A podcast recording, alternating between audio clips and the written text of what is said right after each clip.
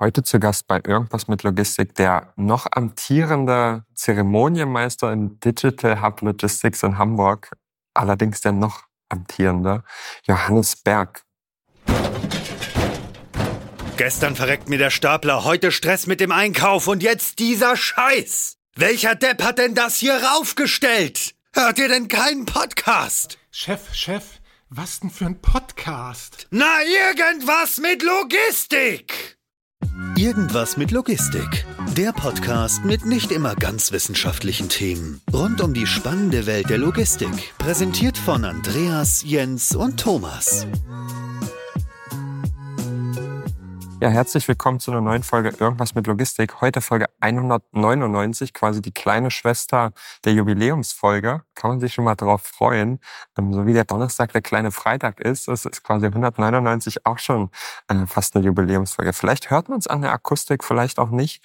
Aber wir treffen uns heute mal wieder vor Ort. Genau mir gegenüber sitzt der wunderbare Thomas Lörs. Grüß dich, Thomas. Ja, moin. Mal wieder dabei. Schön, dass du da bist. Und äh, wie schon angekündigt, der Zeremonienmeister Bürgermeister hier im Hause. Wir sind in Digital Logistics. Hi Johannes. Hoch erfreut. Moin, grüßt euch. Moin, moin. Johannes, du bist gerade vom Bahnhof hierher gerannt, um, um deinen Termin mit uns wahrzunehmen, um mit uns äh, zu sprechen und äh, hast mir vorhin sogar tatsächlich, so vorbereitet, wie wir natürlich immer sind, äh, gerade noch eine E-Mail geschrieben, was, worüber wollen wir eigentlich sprechen. Du hast deine Hausaufgaben gemacht. In Folge 41 haben wir schon mal gesprochen. ähm, das ist so, ja. mir überlegt, du hast dir eben noch mal angehört und gesagt, du willst auf jeden Fall ein bisschen anders reden. Kriegen wir hin, wahrscheinlich. Aber ich glaube, vielleicht für alle, die dich noch nicht kennen, das sind vielleicht nicht so viele, weil irgendwie haben wir große Schnittmengen in, unserem gemeinsamen Kosmos zumindest. Aber vielleicht kannst du noch mal ganz kurz ausholen, ähm, was der Digital Hub eigentlich macht und äh, was du da so machst gemacht hast. Ja, erstmal schön, dass ihr mir den kleinen den Vize-Freitag sozusagen als Folge gönnt. Ich freue mich echt, dass das sozusagen auf meine letzten Amtstage mit euch nochmal möglich gemacht wird. Thomas sieht auch hübscher aus als Jens damals äh, in Folge 41. Äh, von daher kann das nur gut werden. Man kann sich diese Folge natürlich nochmal anhören. Ich würde sie nicht wegen meiner Stimme anhören, sondern wegen Katrins, die damals auch mit mir zusammen erzählt hat, was der Digital Hub eigentlich ist, was so unsere Idee war vieles davon, was wir, äh, und ich habe mich mal vorbereitet, das ist selten, was wir damals gesagt haben, äh, stimmt tatsächlich auch noch. Ne? Also der Digital Hub hier in, in der Hamburger Speicherstadt ist ein physischer Ort, an dem Logistikinteressierte, Logistikbegeisterte, Logistikwissende, aber auch unwissende Menschen zusammenkommen können. Das ist erstmal das Grundrezept, äh, mit dem der Zeremonienmeister dann arbeitet. Und ähm, wir haben in den letzten Jahren einfach unterschiedliche Formate geschaffen, angefangen mit einem einfachen Coworking Space, in dem frühphasige, eher jüngere Startups aus allen möglichen Bereichen der Logistik sich hinsetzen konnten. Und ähm, wir haben drumherum dann ein, ein Ökosystem an Unternehmen gebaut, an ja auch Menschen wie euch, interessierten, mal willigeren, mal weniger willigeren Investoren. Und ähm, ja, ich glaube, ohne es in die Länge zu ziehen, den Rest kann man in Folge 41 gut hören. gut. gut. Gut, dass du die Hausaufgaben gemacht hast und dass die Sachen, die ihr damals gesagt habt, auch noch stimmen. Ähm, ist natürlich auch eine gute Selbstreflexion, wenn man sagt, das ist irgendwie das, was wir machen wollen. Und tatsächlich ist das so eingetreten. Ich hatte es im Intro schon angerissen. Du bist der dahinscheidende Zeremonienmeister tatsächlich veröffentlichen wir die Folge, da bist du noch im Hub. Ähm, das bringt dich in, so, in die missliche Lage, dass du nicht sagen kannst, wie, wie blöd alles ist in der Logistik. Aber du hast ja noch eine Woche. Naja, sollen sie mich halt rausschmeißen. Aber mitten auf deiner Abschiedstour. Genau. genau. Aber ähm, was, mich, was mich dahingehend mal interessieren würde, ähm, wenn, du, wenn du sagst, dass das, was ihr eigentlich, eigentlich vorgenommen habt, habt ihr erreicht. Das ist ja, so wie ich das verstanden habe, auch so ein bisschen der Beweggrund, warum du sagst, okay, hab irgendwie meine Hausaufgaben erledigt, das, was mir vorgenommen habe. Jetzt ist Zeit für was anderes. Und vielleicht kannst du, du hattest ja schon mal gerade gesagt, was ihr so grundsätzlich macht, aber vielleicht kannst du so ein Status quo eigentlich mal abgeben. Wo seid ihr denn jetzt und warum glaubst du auch, dass der richtige Zeitpunkt, dass wir jetzt mal oder ihr jetzt äh, was anderes macht? Ja, ich könnte natürlich jetzt sagen, so eine Plattitüde raushauen, wie man soll gehen, wenn es am schönsten ist. Da ist natürlich ganz offen gesagt auch ein kleines bisschen dran. Ne? Wir haben vor fünf Jahren zusammen mit den Gesellschaftsern äh, vom Digital Hub Logistics, also der Wirtschaftsbehörde und der Logistikinitiative, so eine kleine Vision aufgemalt und haben gesagt, Mensch, wir wollen nicht immer das Wort Leuchtturm bemühen, aber Hamburg braucht eigentlich so einen großen Ort, wo der Nachwuchs der Logistik im Sinne von innovativen Startups, Ideen, Projekten einen Platz findet. Mhm. Und wir sind ja super klein gestartet, sozusagen Startup-like, schnell nach vorne in einem Coworking Space ein Büro angemietet und äh, hatten, glaube ich, einen super Zeitpunkt, weil zu dem Zeitpunkt so eine Welle an Startup-Gründungen in der Logistik losgetreten wurde. Die Fotos dieser Welt, Freight Hub hießen sie vorher, ne? Ja, ähm, die waren ja auch ganz am Anfang, war Freight Hub tatsächlich auch äh, ein Mitglied im Hub. Das glaubt man gar nicht mehr, dass Ferry Heilemann mal äh, im Mindspace saß.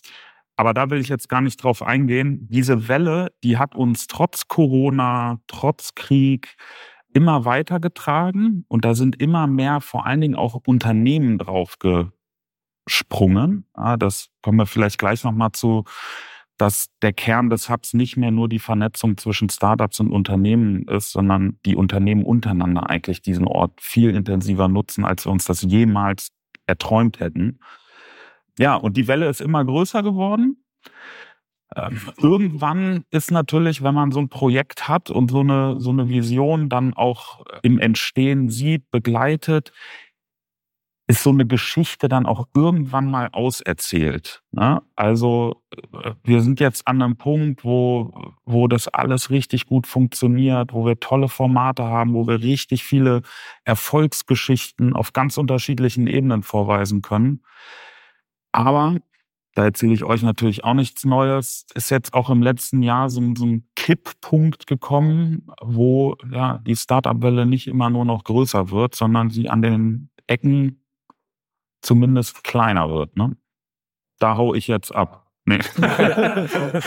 Gut, das, das, dann wenn es am schönsten das ist. Ja. Grundsätzlich kann man natürlich auch immer hinterfragen, wenn man, wenn man über Startups nachdenkt, ob Hamburg dafür der richtige Standort ist. Ne? Also wenn du, wenn du dir natürlich andere Städte anguckst, natürlich allen voran Berlin und auch München ist ja nicht unaktiv und auch Dortmund ist tatsächlich nicht unaktiv, was zumindest Logistikstandort äh, und, und Startups angeht ist Hamburg nicht unbedingt immer der Mittelpunkt der Welt, was das, was das Thema angeht. Ne? Und trotzdem versucht ihr ja oder habt ihr einen Ort geschaffen, an dem die Gründerfreundlichkeit zumindest durchzudringen scheint. Aber ist es tatsächlich so? Also glaubst du, dass Hamburg dahingehend noch Nachholbedarf hat? Und du kannst ja jetzt schon, weil du ja nur eine Woche hast, kannst ja schon die ehrliche Antwort sagen. Ich hoffe, Frau Fegebank hört den Podcast nicht, weil äh, ich habe gestern beziehungsweise letzte Woche in der Wirtschaftswoche ist wieder die alljährliche Statistik veröffentlicht worden, aus welchen Hochschulen die meisten Ausgründungen, die meisten Startups, die meisten Patentanmeldungen kommen. Und das, das muss man einfach so sagen, da ist Hamburg in diesem Kosmos grottenschlecht. Also da ist, ist es natürlich so, wenn man, wenn man die Zahlen der TU München und der LMU nebeneinander legt, dann haben die mehr als doppelt so viel als der, der Zweitplatzierte. Ne? Das ist schon ein Fund. Auf der anderen Seite ist das natürlich nicht der einzige Parameter, auf den man gucken soll. Aber es ist der Treibstoff, der dieses ganze Ökosystem sozusagen am Laufen hält. Und äh, das sehen wir hier ja auch, der Zuwachs an Startups in unserem Ökosystem der ist am größten von Unternehmensgründungen außerhalb Hamburgs. Die sagen, ja, wir kommen vielleicht gar nicht so oft in den Hub, aber wir wollen eine digitale Mitgliedschaft haben, weil wir äh, im Ökosystem mit dabei sein wollen, weil wir natürlich, und das ist Hamburgs Stärke, die Unternehmenspartner bei euch treffen, einen offenen, authentischen Austausch mit denen haben können. Aber ganz offen und ehrlich, der Startup-Leuchtturm, wenn ich jetzt sage, das ist ein Scheinriese, dann, äh, dann mache ich mich damit selber ja unglaubwürdig. Deshalb sage ich es nicht. Aber wir haben das bewusst auch versucht, größer zu machen am Anfang, als es eigentlich war. Wir haben hier Startups reingeholt, die nur mit ganz viel Fantasie im Bereich Logistik zu verorten waren. Von daher Ich weiß gar nicht mehr, was deine Frage war, aber. Aber dann kann ja die Geschichte, du sagtest vorhin, die Geschichte ist ähm, auserzählt. Also das, das kann dann ja noch nicht stimmen. Das äh, kann ja noch nicht auserzählt sein, weil wenn du sagst, Hamburg ist ja, hängt da so ein bisschen hinterher bei der, in der Start-up-Szene und vielleicht sogar auch noch in der Logistik, erstaunlicherweise, weil eigentlich ist Hamburg, also ich finde, Hamburg wird auch immer ja, mit Hafen und so weiter als der Logistikstandort ja auch wahrgenommen ja. und so. Aber du hast recht oder äh, es ist so. Es sind andere Standorte wie äh, gerade Rhein-Ruhr-Gebiet, ähm, die viel mehr Logistik, viel mehr Unternehmen unter, äh, ähm, haben, als es Hamburg überhaupt hat und so. Aber trotzdem wird ja immer Hamburg als der Logistikstandort wahrgenommen und so. Und dann deswegen finde ich mal so erschreckend, dass es dann doch so ist, dass diese Start-up-Szene hier gar nicht so stark ist. Und deswegen ist auch gerade wichtig, so ein Digital Hub ähm, oder eigentlich müsste man dann ja eher vom Digital wegkommen und Logistic Hub nennen, ja. Ja. sowas zu haben und dann nochmal die Geschichte nochmal weiter zu erzählen, nochmal größer zu machen, oder nicht? Du Fuchs. Du, du, Fuchs, äh, du nee, ich stimme dir vollkommen zu. Das mit die Geschichte ist auserzählt, das vielleicht nur so in Klammern gepackt, die ist für mich erstmal auserzählt, also für mich persönlich, weil das, was wir aufgebaut haben, das war auch anstrengend, das ist auch unheimlich anstrengend, das wisst ihr äh, genauso gut wie ich, dass diese Aufmerksamkeitssucht, immer was Neues produzieren, immer irgendwie im Konzert der, der äh, unwichtigen Nachrichten mitschwimmen können. Ähm, deshalb ist das, ist das bis zu, zu diesem Punkt auserzählt. Aber es gibt natürlich jetzt unfassbar viele Aufgaben, die mit diesem Leuchtturm Digital Hub Logistics weiter verbunden sind. Ne? Also wir haben nicht nur Startups, die von außerhalb Hamburgs hier dazugekommen sind, sondern haben mittlerweile ganz viele Unternehmenspartner. Eine Zufalllogistik aus Göttingen, eine Krone aus dem Emsland, Nagel, Bosch. Das sind alles keine Hamburger Unternehmen. Das ist tatsächlich auch so eine kleine äh, Kerbe im Gürtel, die mich ärgert, dass es zu wenig Hamburger immer noch sind. Aber da muss man sich ja fragen, okay, warum kommen die, werden die alle Mitglied im Digital Hub Logistics. Und bis jetzt hat dieses Ökosystem, die Menschen zusammenbringen, diesen offenen, vorwettbewerblichen, authentischen Austausch fördern, hat gezogen. Ich glaube, die nächste Geschichte muss viel stärker tatsächlich inhaltlich getriebener sein, ja, dass der Ort funktioniert, das System hier Hub funktioniert, die Unternehmen wissen das alles. Aber der Erfolg der nächsten Stufe, der muss damit verbunden sein, dass die Unternehmen hier auch wirklich konkrete inhaltliche Gold Nuggets finden, die die Logistik besser machen, ne? wettbewerbsfähiger. Wahrscheinlich zum einen das, zum anderen kann ich mir vorstellen, dass man wahrscheinlich, also wenn man sich euer Ökosystem anguckt, dann hast du ja gesagt, habt ihr Startups und Unternehmenspartner. Es fehlt tatsächlich auch noch die Komponente, die tatsächlich äh, die Gründung treibt, ne? also Kooperation mit Hochschulen. Wir haben Hochschulen in Hamburg. Ja. Ihr habt eine vor der Tür mit der KLU, mit denen macht er jetzt, glaube ich, auch was. Ja. Wir haben aber auch die Technische Universität in Hamburg und noch viele weitere Universitäten oder, oder Hochschulen, die, die tatsächlich eine gewisse Relevanz spielen können, die aber in dem Ökosystem eigentlich nicht so richtig existieren, Stand heute. Ne? Und ähm, wahrscheinlich ist das noch ein Punkt und wahrscheinlich sind das auch, und vielleicht kannst du dazu was sagen, ich weiß es zumindest, das ist nur eine Annahme, wahrscheinlich gibt es aber auch politische Rahmenbedingungen, die vielleicht auch woanders besser funktionieren. Warum ist es denn Dazu so, dass möchte ich mich nicht äußern. Sagte Johannes mit einem Lächeln auf dem Gesicht. Nein, ich werde mir, also das ist tatsächlich ein, Vorhaben von mir, dass ich mir diese Ökosysteme mal genauer angucke. Dazu bin ich vor lauter Zeremonienmeistertum im Digital Hub viel zu selten gekommen weil ich mich das auch frage, also KLU, du hast es angesprochen, mit denen machen wir jetzt eine ganz konkrete Kooperation. Die KLU sponsert hier im Bereich Green Logistics jetzt einen, einen Startup-Arbeitsplatz. Da soll der Austausch jetzt durch Formate, durch Vorlesungen, die hier stattfinden, intensiviert werden. Ich weiß, hm, jetzt will ich nicht hier große Revue, Erinnerungsrevue machen, aber ich war vor fünf Jahren, so ziemlich genau vor fünf Jahren mal an der TU am, am Lehrstuhl für technische Logistik in Harburg und habe da auch so ein quasi so einen kleinen Makerspace gesehen. Und habe dann zu einigen Leuten hier gesagt, die gesagt haben, Mensch, wir brauchen genau wie in München so einen großen Makerspace und mit 3D-Druck und was wir da nicht alles brauchen, Hochregallager, an dem wir testen können. Und damals habe ich gesagt, naja, das gibt's ja schon. Also es gibt in Hamburg ganz viel. Es ist, glaube ich, einfach auch in der Logistik gar nicht so bewusst, beziehungsweise tue Gutes und rede drüber. Ne? Es wird zu wenig wahrscheinlich drüber gesprochen. Mhm. Ich finde, es gibt auch in der Tat äh, sehr viele Initiativen, die in diese Richtung gehen. Also nehmen wir mal äh, aus meinem Projektkontext kann ich zum Beispiel auch der, ähm, Home, äh, das Thema Homeport, äh, ja. das, die arbeiten ja, glaube ich, auch äh, sowieso auch hier mit dem Digital Hub zusammen und auch viele andere Initiativen, die ähm, ja eben entsprechende Makerspaces sind und so, wo, ähm, wo etwas vorangetrieben wird und so. Und vielleicht ist es in der Tat auch wichtig, die noch mehr miteinander zu vernetzen, da noch, noch intensiver das zu machen. Vielleicht ein neuer Job. Ich möchte mich dazu nicht äußern. Nein. ähm, nee, ja, das ist auch, also ich glaube, wir haben ja in Hamburg unheimlich gute Cluster. Es sind ja ganz, ganz viele Menschen unterwegs, die ja, die ja alle nicht auf den Kopf gefallen sind und die ja alle mal mehr, mal weniger was bewegen wollen. Aber diese, was ich in Hamburg, glaube ich, oft wahrgenommen habe, es ist schnell so eine Zufriedenheit. Also so ein, ja, wir sind eine wohlhabende Stadt und äh, wir können hier ein paar Finanzierungsrunden feiern und ähm, es fehlt mir tatsächlich auch bei vielen Startups hier im Digital Hub so diese, diese Gier auf absolute Weltherrschaft. Zu sagen, nee, wir hören jetzt nicht auf und bleiben der kleine Mittelständler, sondern wir wollen immer weiter, immer weiter. Das sage ich jetzt vielleicht auch so ein bisschen aus dem Grund, als ich hier den, die Geschäftsführung übernommen habe. Wir sind ja Teil der deutschlandweiten DE-Hub-Initiative, wo ganz, ganz viele tolle Ökosysteme und Innovationshubs Mitglied sind. Und wir waren ja, also Logistikinitiative und Wirtschaftsbehörde, die haben das ja ganz miniaturhaft gestartet.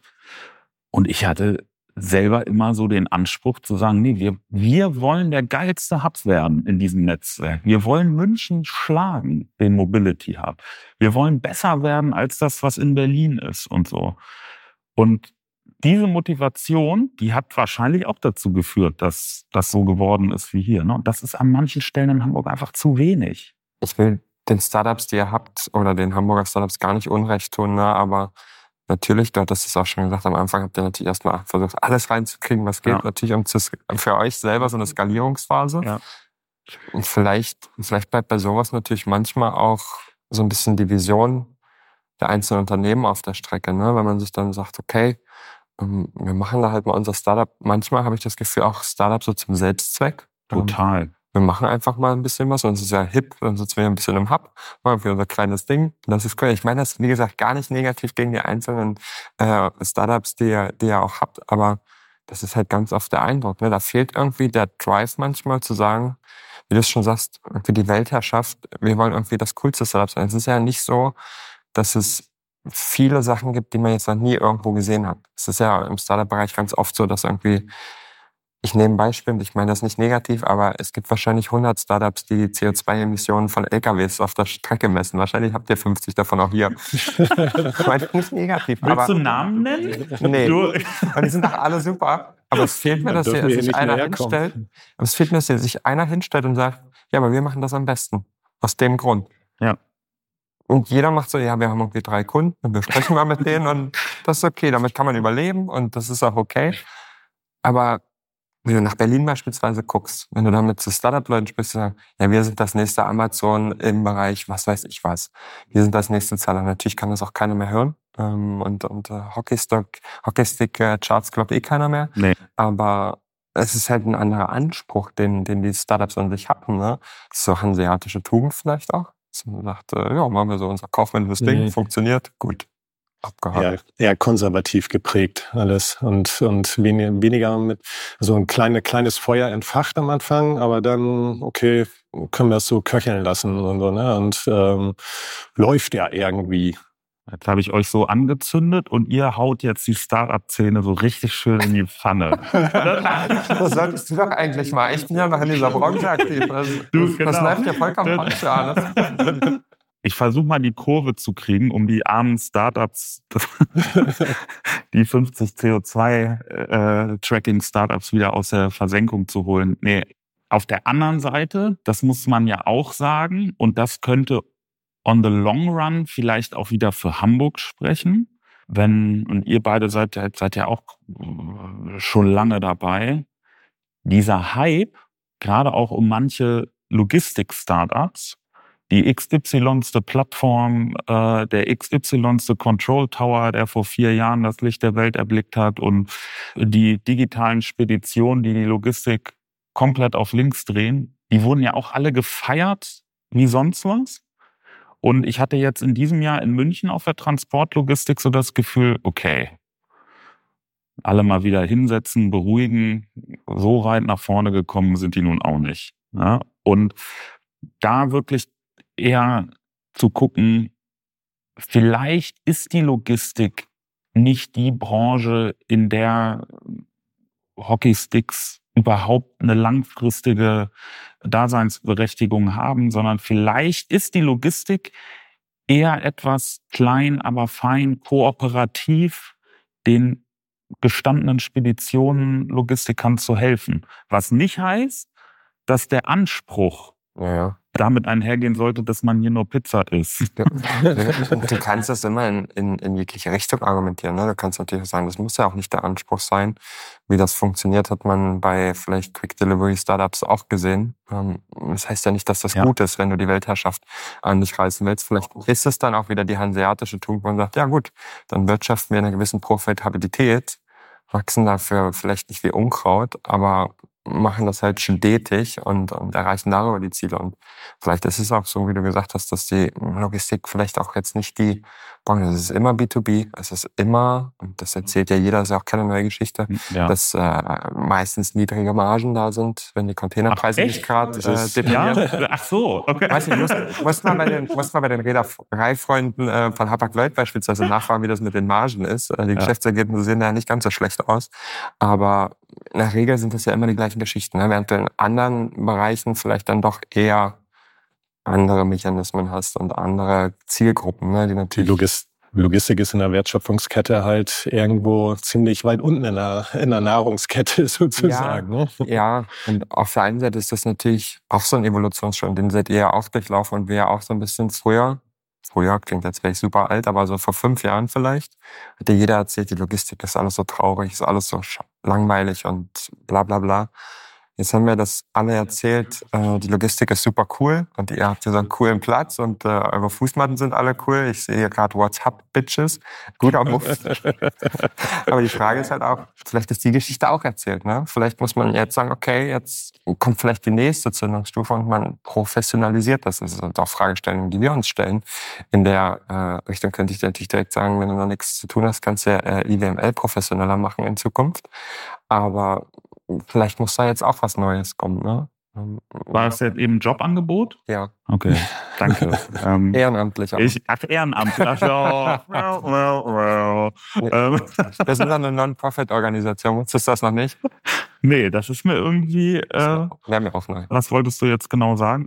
Ob die Geschichte, wie das eigentlich initial auch gesagt hast, ob das vielleicht alles so ein bisschen erzählt ist und die Logistik sich vielleicht jetzt noch ein Stück weiter professionalisieren muss, insbesondere in der Startup-Welt. Ne? Und das, okay, wir machen coole Partys und essen gern Pizza, ist vielleicht auch so ein Stück weit auserzählt und vorbei. Ich weiß nicht, wie lange das in der Startup-Welt so spannend ist, keine Ahnung.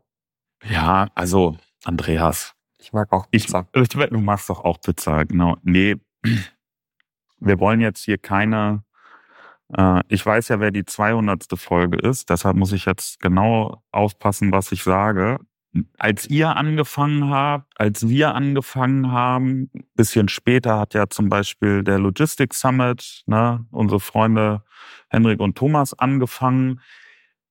Da gab es ja einen offensichtlichen Bedarf für sowas. Da gab es ja einen Bedarf zu sagen, man muss nicht nur einen Anzug anhaben mit Goldknöpfen, wenn man irgendwie ernst genommen werden möchte in der Logistik. Ne? Und das Ganze so ein bisschen entstauben, bisschen cooler machen. Ne, irgendwann hat ja auch mal einer gesagt, Logistics sexy machen oder so. Da sehen wir alle jetzt nicht gut genug für aus, aber ähm, das hat ja funktioniert. Parallel dazu haben viele gesagt, Chancen geben, Startups müssen sich hervortun und dann laufen erstmal alle los. Und genauso wie diese, wie diese Coolness-Geschichte vielleicht ein bisschen gesättigt ist, ist eben auch natürlich verbunden mit der sich verändernden Finanzierungslage die Story dieser coolen Hype-Startups beendet, weil Profitabilität, Rentabilität, sind alles Themen, die jetzt in Pitch-Decks bei Startups viel, viel wichtiger werden. Und da bin ich auch gespannt, was ihr dazu sagt. Du hast wahrscheinlich mehr als 100 äh, CO2-Management-Software-Startups, die vielleicht auch alle richtig gut sind, aber Logistiker, ob es jetzt eine große Reederei oder ein Spediteur ist, die stellen ja gerade im Bereich Klimaschutz, äh, Klimawandel fest, Software alleine wird CO2 nicht aus der Welt schaffen. Wir brauchen auch Hardware. Wir brauchen hardwarebasierte Erfindungen und Startups, die das ändern. Nicht nur im Bereich Umwelt, im Bereich Mitarbeiterproblematik. Ne? Und da sind die Kooperationen, die wir hier auch von Unternehmen mit Startups sehen, tatsächlich weniger sexy geworden nach außen hin, sondern ein bisschen einfach nüchterner, solider, zeig mir, was für einen ferngesteuerten Roboter du hast und ich sag dir, ob wir den einsetzen können, anstatt zu sagen, oh oh, der nächste Control Tower wartet. Vielleicht muss es ja auch so eine Konsolidierung geben ähm, in der Startup-Szene, auch gerade was du sagtest, so diese äh, 50. Äh, Startup, was irgendwas mit Emissionscontrolling, sonst was zu tun hat und so weiter. Ähm, es kann kein 51. mehr geben und und auch diejenigen, die es halt gibt, dass sie sich, ähm, dass man weniger ähm, den Wettbewerbsgedanken sieht, sondern mehr ein Netzwerken auch untereinander, dass man vielleicht, dass sie ähm, unterschiedlichen Startups Startups mehr miteinander netzwerken, mehr kooperieren, versuchen daraus etwas Großes zu machen. Plus, also nicht nur, wie du sagst, äh, nicht nur das ganze Software getriebene, also irgendwelche fancy Apps oder sonst was entwickeln, sondern natürlich auch entsprechend die Hardware dahinter. Und da kommen wir wieder auch, äh, glaube ich, zu dem Problem, dass es, ähm, das bedeutet natürlich auch mal wieder gleich ein bisschen mehr Investitionen. Irgendwie in Maschinen investieren, äh, ja. irgendwelche Räumlichkeiten, sonst was und so weiter. Da muss man richtig in die Investitionsmaschine reingehen. Da ist es natürlich ein, ein natürlich einfacher. Ich entwickle da so ein bisschen in einer App rum, weil ich äh, IT-Profi äh, bin oder so. Ja, ist, äh, ist, ist, ist so. bist du das.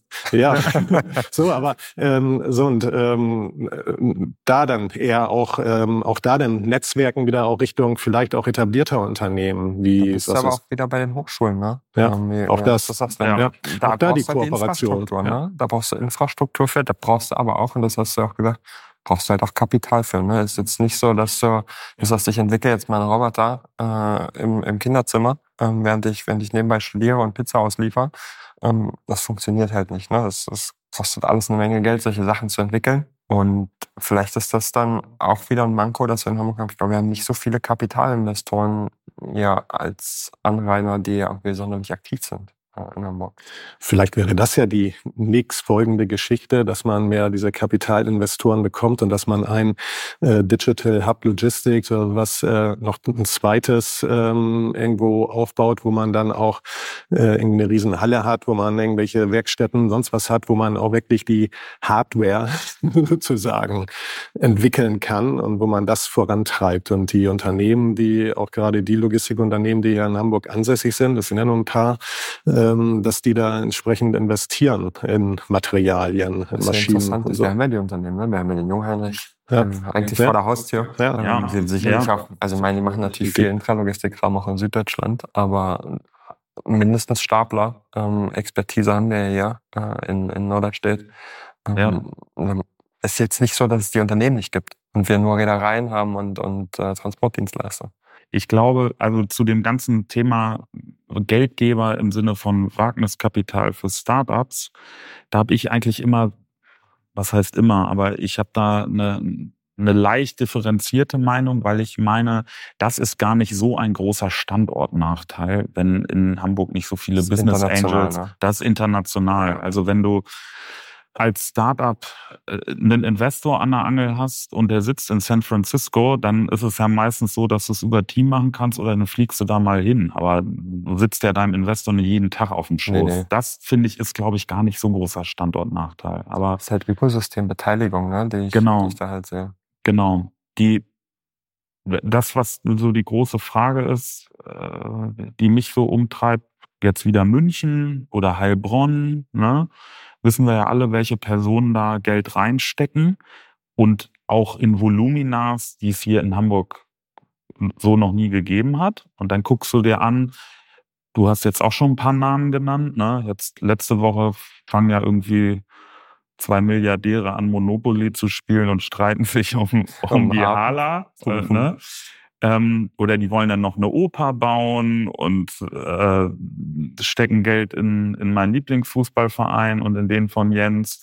Aber das haben wir hier irgendwie nicht, dass sich so Leute auch so eine, so eine Legacy damit erschaffen können. Ne? Die haben ja alles im Leben. Aber das könnte natürlich nochmal was sein, wo man sagt, ey,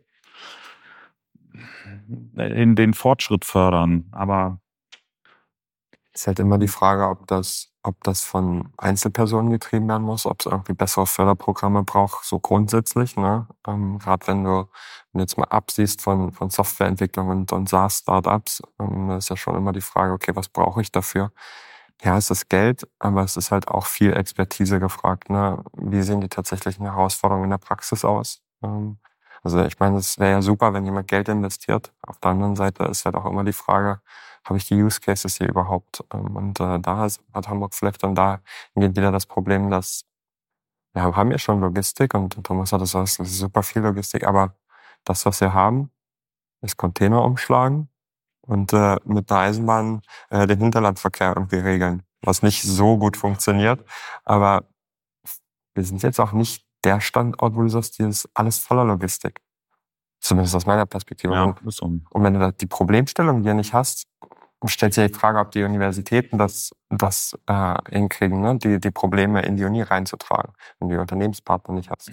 Ja, aber ich würde sagen, die, die Problemstellung, äh, wir haben ja so viele Probleme, dass guck dir den Hafen an, guck dir die, die ganzen Schlepper, die hier ihren Müll in die Luft blasen an, die Containerzahlen sind rückgängig, Stückgut ist rückgängig. Es, es zeigen ja eigentlich alle Zeiger in Richtung tut was, denkt euch was aus, werdet innovativ. Äh, also das ist ja eigentlich so, man sitzt im Kochtopf und die Temperatur wird langsam hochgeregelt. Man muss irgendwas tun. Ne?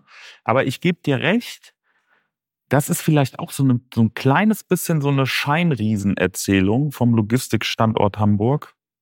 Boah, jetzt mache ich mich aber, also, nee, du hast Hafen, Hinterland, Straße, Schiene, that's it. So, ne? Und haben noch Flughafen, der funktioniert ja. halbwegs. Ja. Aber ja, das ist halt das Ding, ne? Und ähm, Vielleicht, vielleicht können wir aber die Diskussion tatsächlich auch noch ein kleines Stück in eine andere Richtung drehen. Ähm, auf der einen Seite hast du natürlich die Problemstellung und äh, wie du schon sagst, es gibt genug Probleme, absolut. Viel Hafener, okay, sei mal dahingestellt, muss ja auch gelöst werden. Häfen gibt es auch überall auf der Welt, also der Markt ist wahrscheinlich trotzdem da. Ähm, die Frage ist natürlich, und vielleicht kannst du da ein bisschen ähm, auch aus der Expertise der, der letzten Jahre erzählen, was braucht es eigentlich für Leute, die die Probleme lösen?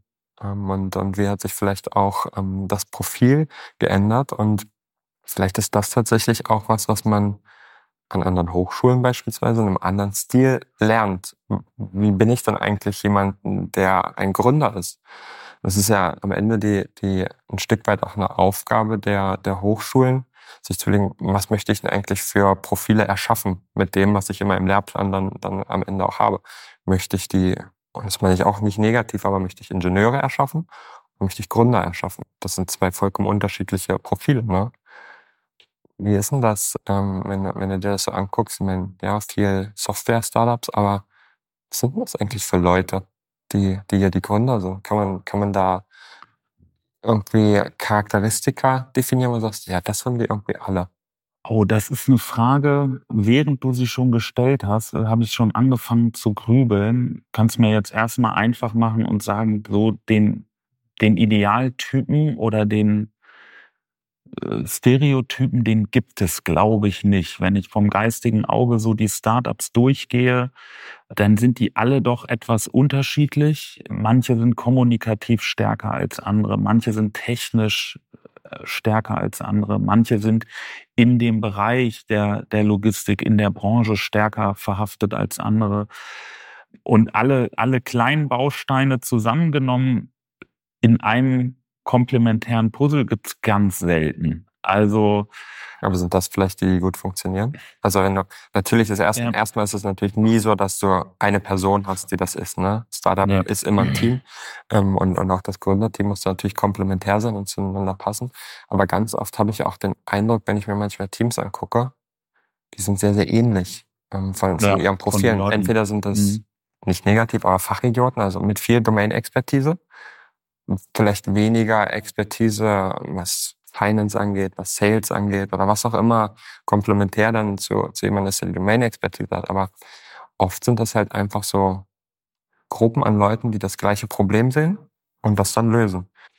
Und da bin ich wieder beim Netzwerken. Ne? Also dass man dann lieber äh, dann vielleicht versucht, aus diesem Netzwerk heraus ähm, andere zu akquirieren, die die entsprechend diese Stärken, die ich selber nicht habe, eben was ich Vertriebsstärken, Finanzstärken oder sowas, dann mit an Bord bekomme und die aber vielleicht auch die gleiche Richtung schon haben, die vielleicht auch schon den, den gleichen Gedanken haben und dann, gut, die sind da nicht mehr eigenständig, nicht mehr eigenständiges äh, Start-up ja. oder so, aber ja, aber das ist, ich meine, viele Wege führen nach Rom, aber das ist ein, ein sehr guter Punkt, den du da aufmachst, weil Jetzt kommt der Werbeblock für den Digital Hub, weil dieses Netzwerk, das haben wir natürlich den Startups in unterschiedlichen Phasen auch zur Verfügung gestellt. Ja, und Startups brauchen ja auch in unterschiedlichen Phasen unterschiedliche Reize und Impulse. Und ich will das mal versuchen, ich denke gerade laut, welches Startup da so prototypisch für in Frage kommt. Und Achtung, jetzt kommt der Evergreen, das aus der ersten Stunde das noch überlebt hat, Nautilus Lock, die ja in der Anfangsphase zwei Brüder, die das mit ihrem Vater und einem guten Freund gegründet haben, die von den Typen her ähnlich, aber auch nicht alle gleich waren. Der Vater Finanzen, Controlling, der war das ruhegebende Element in, in, dieser, äh, in diesem Unternehmen. Keiner von denen, doch der eine Bruder kam ja aus der Schifffahrt, der ist dann aber rausgegangen. Das heißt, in der Zeit haben sie sich die Kontakte zur Schifffahrt verstärkt über, über so ein Netzwerk, so ein Ökosystem, die den Hub geholt. Später dann brauchten sie das eigentlich weniger. Dann ist der Vater irgendwann rausgegangen und sie haben die Augen aufgemacht nach einem Investor, der vielleicht so was Verlässliches, natürlich nicht nur Geld, sondern darüber hinaus noch, noch so einen Anker äh, geben konnte. Den haben sie auch hier im Hub gefunden. Stehen die jetzt noch auf irgendwelchen Pitchbühnen und müssen erzählen, wie das Logbuch digitalisiert wird? Nee, das brauchen sie nicht mehr. Am Anfang haben wir das ganz doll gebraucht. Ja? Und so gibt's ganz viele Beispiele, vielleicht noch um ein anderes zu nennen. Trailer Dynamics ist jetzt auch kein Hamburger Startup aus Aachen. Michael Nimsch aus München, super erfahrener äh, Weltbürger, kann man sagen. Äh, Abdullah eher der, der, das Technikgenie äh, hinter diesem E-Trailer die haben sich natürlich auch umgeguckt. Wollen wir jetzt eine eigene Produktion bauen und die Welt mit den Dingern versorgen oder gibt es Unternehmen, mit denen man zusammenarbeiten kann? Krone beispielsweise. Ne? Die bringen denen natürlich nochmal Produktions-Know-how und Testmöglichkeiten, was die alleine nicht hätten kriegen können. Ich glaube, dass das ist die, die Kunst an so einem Ökosystem, immer sequenziell das zur Verfügung zu stellen, was gerade gebraucht wird. Ähm, ja, und manche essen die ganze Zeit nur Pizza und werden so wie ich immer dicker. Aber ähm, nee, also ja.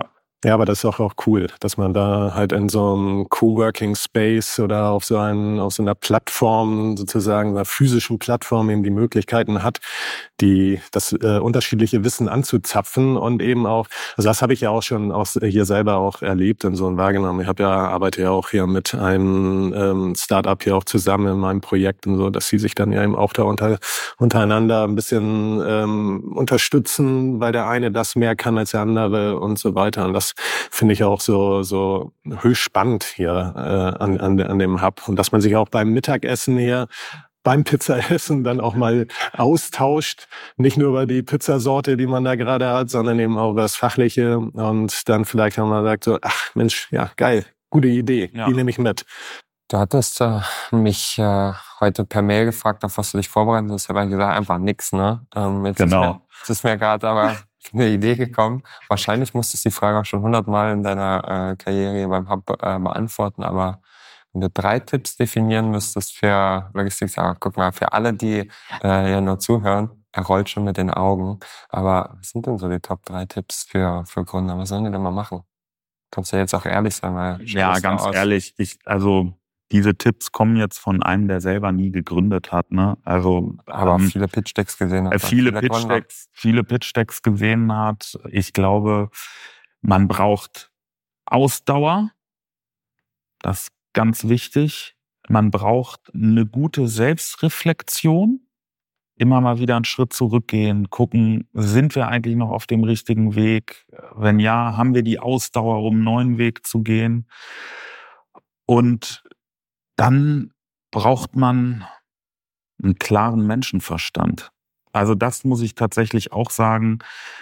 Es gab mal Phasen, da sind hier Startups aufgelaufen, die mir irgendwie erzählt haben, wie viel Kohle sie eingesammelt haben und man eigentlich mit klarem Menschenverstand, okay, das soll funktionieren.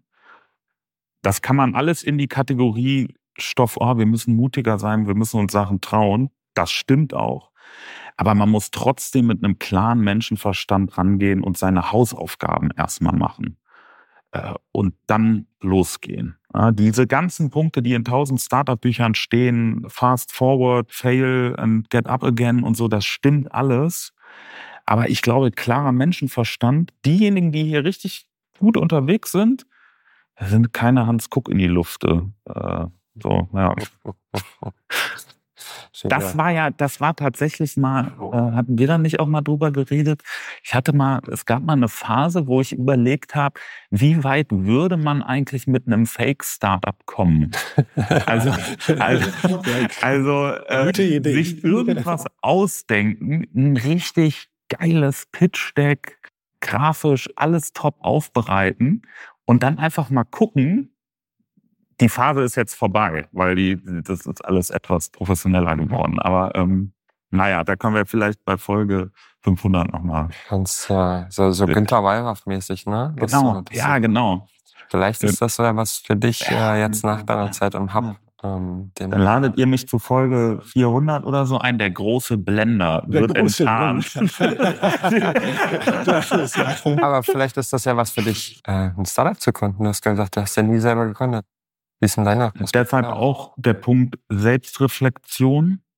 Ich werde kein Startup gründen. Das weiß ich ganz genau. Einfach aus dem Punkt, ne, meine Lebensphase im Moment ist kleines Kind, Familie, Risikoaffinität ist aber andererseits, andererseits hast du ja mit dem Hub auch sowas wie ein Startup gegründet. Ne? Also, also das ist ja, ja, es ist ja kein etabliertes äh, Unternehmen gewesen, wo du als Geschäftsführer reingekommen bist, sondern du hast hier auch etwas aufgezogen, aufgebaut und so weiter. Also im Prinzip hat das, ähm, würde ich mal so sagen, von, von der ähm, Vorgehensweise, von den Prozessen her und so weiter, finde ich, ziemlich viel äh, Startup-Parallelen. Ja, hast du recht. Ich hatte aber immer so einen doppelten Boden. Ne? Ja, also absolut. Ja, ja, klar. Das ja, der doppelte Boden, weil du bist irgendwie abgesichert gewesen durch, ähm, durch eine Art Festanstellung oder nicht nur Art, sondern ja. durch diese Festanstellung. Aber aber im Prinzip ist es ja von, von der Vorgehensweise war es ja so. Und ähm, Jetzt haben wir, jetzt haben wir eine ganze Zeit lang ziemlich negativ auch über die Logistik und über die Startups so ein bisschen abgezogen. Ähm, vielleicht können wir zum Ende noch äh, ein kleines bisschen positiv sein und, und ähm, uns vielleicht nochmal an den ähm, Werten besinnen, die man in der Logistik tatsächlich vorfindet, ne? die du und man weiß nicht, wie, wie weit du aussagefähig bist, aber was siehst du denn vielleicht in der Logistik, auch insbesondere natürlich in der, der Startup-Welt der Logistik und, und euren äh, Unternehmenspartnern, was es vielleicht in anderen Branchen gar nicht so gibt? will ich mal gucken, wie aussagefähig ich bin. Nee, ähm, also eine Sache, die ich damit mit der Logistik der Unternehmerschaft und auch Startups sofort verbinden würde, ist Bodenständigkeit. Es gibt in der Logistik wahnsinnig viele tolle unternehmerische Erfolgsgeschichten von Menschen, die irgendwie mit einem LKW angefangen haben und jetzt eine Spedition mit 4000 Mitarbeitern haben und trotzdem nicht abgehoben sind oder so. Die sind alle bodenständig und wollen am Ende des Tages Sachen von A nach B bringen und sind halt hands-on, haben klaren Menschenverstand. Ne? Äh, das ist, finde ich, sehr positiv und sie sind eigentlich, und das ist vielleicht etwas, was ich vor fünf Jahren ganz anders gesagt hätte, die sind schon veränderungswillig und sie sind schon mutig, sich auch mal neue Sachen zu trauen. Ja? Vielleicht nicht so schnell wie andere Branchen, aber dass das jetzt einfach so eine tradierte alte Branche ist, das stimmt nicht. Also ja, Ausnahmen bestätigen die Regel, aber ja, ja, klar. Ja. Finde ich gut. Wie viele Jahre waren es? Fünf? Fünf. Ja. Fünf Jahre Digital Hub Logistics kommen äh, auch im Podcast jetzt zum Ende. Also, tatsächlich oh hatten wir sogar als kleiner Rückblick noch eine kleine Exkursion mit zwölf Folgen Hub Unplugged, die du mit Eileen mhm. äh, ja. zusammen produziert hast, die man sich natürlich auch noch alle anhören kann, wenn man nicht genug von äh, deiner wunderbaren Stimme haben will. Oh, danke. Ähm, dann äh, kann man sich das auch noch anhören. Aber ja, hier kommen äh, dann auch fünf Jahre mit mehreren Auftritten bei uns zum Ende. Vielen Dank dafür und äh, alles, alles Gute für die Zukunft. Und wir sind gespannt, wo es hingeht. Danke, wir sehen uns wieder. Das IWML-Angebot steht. Ja. wir machen jetzt aus und starten die Vertragsverhandlungen. Sehr gut. Von daher vielen Dank, Johannes.